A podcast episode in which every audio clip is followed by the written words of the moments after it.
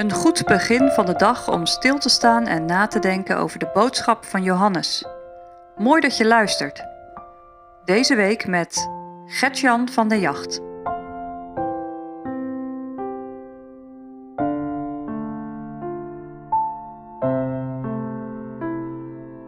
De paasmaaltijd is voorbij en de Heer Jezus en zijn discipelen gaan op pad. Zijn onderwijs gaat verder. En we lezen daarover in Johannes 15, de eerste acht versen vandaag. Vrucht dragen, zetten we erboven. Ik ben de ware wijnstok en mijn vader is de landman. Alle rank die in mij geen vrucht draagt, die neemt hij weg. En alle die vrucht draagt, die reinigt hij, opdat zij meer vrucht dragen. Gij lieden zijt nu rein om het woord dat ik tot u gesproken heb. Blijf in mij en ik in u. Gelijkerwijs de rank geen vrucht kan dragen van zichzelf, zo zij niet in de wijnstok blijft, al zou ook gij niet, zo gij in mij niet blijft.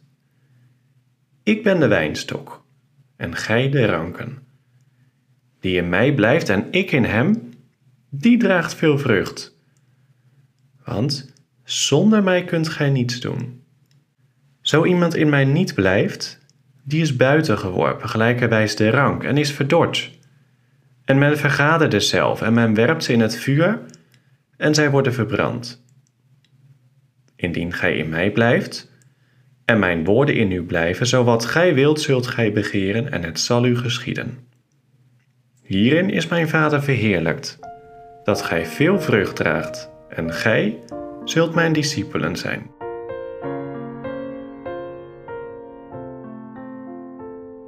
Je ziet het voor je, zo'n mooie druivenplant.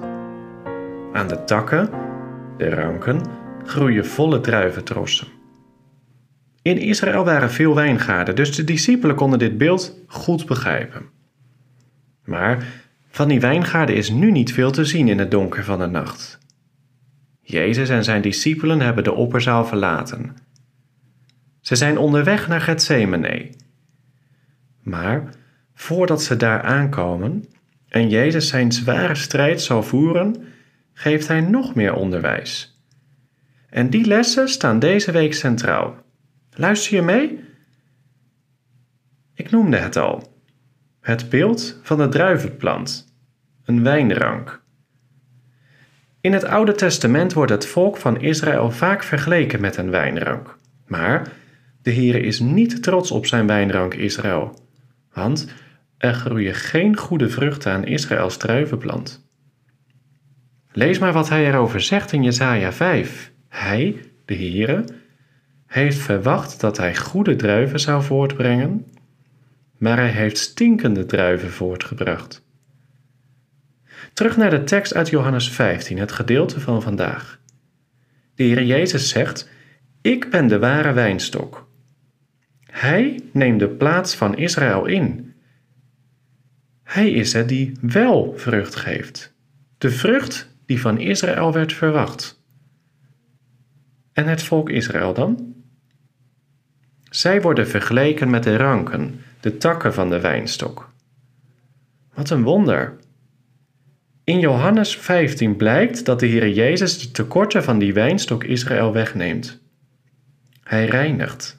Hij snoeit hen. Doet de landman dit bij alle ranken? Nee. De ranken die vrucht dragen worden gesnoeid, zodat er meer vruchten groeien. Maar de ranken die geen vrucht dragen, die worden weggenomen en verbrand. Wat een aangrijpend beeld. Het beeld dat de Heer Jezus gebruikt is helder. Nu naar jou. Draag je vrucht? Je kunt dan twee dingen leren van dit beeld van de ware wijnstok.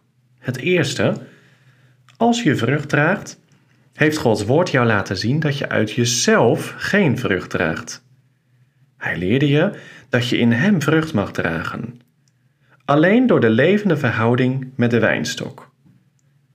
En het tweede is dit. Reiniging door Gods woord en geest zijn telkens nodig. Zijn woord maakt duidelijk wat er nog gesnoeid moet worden in jouw leven. draag je geen vrucht?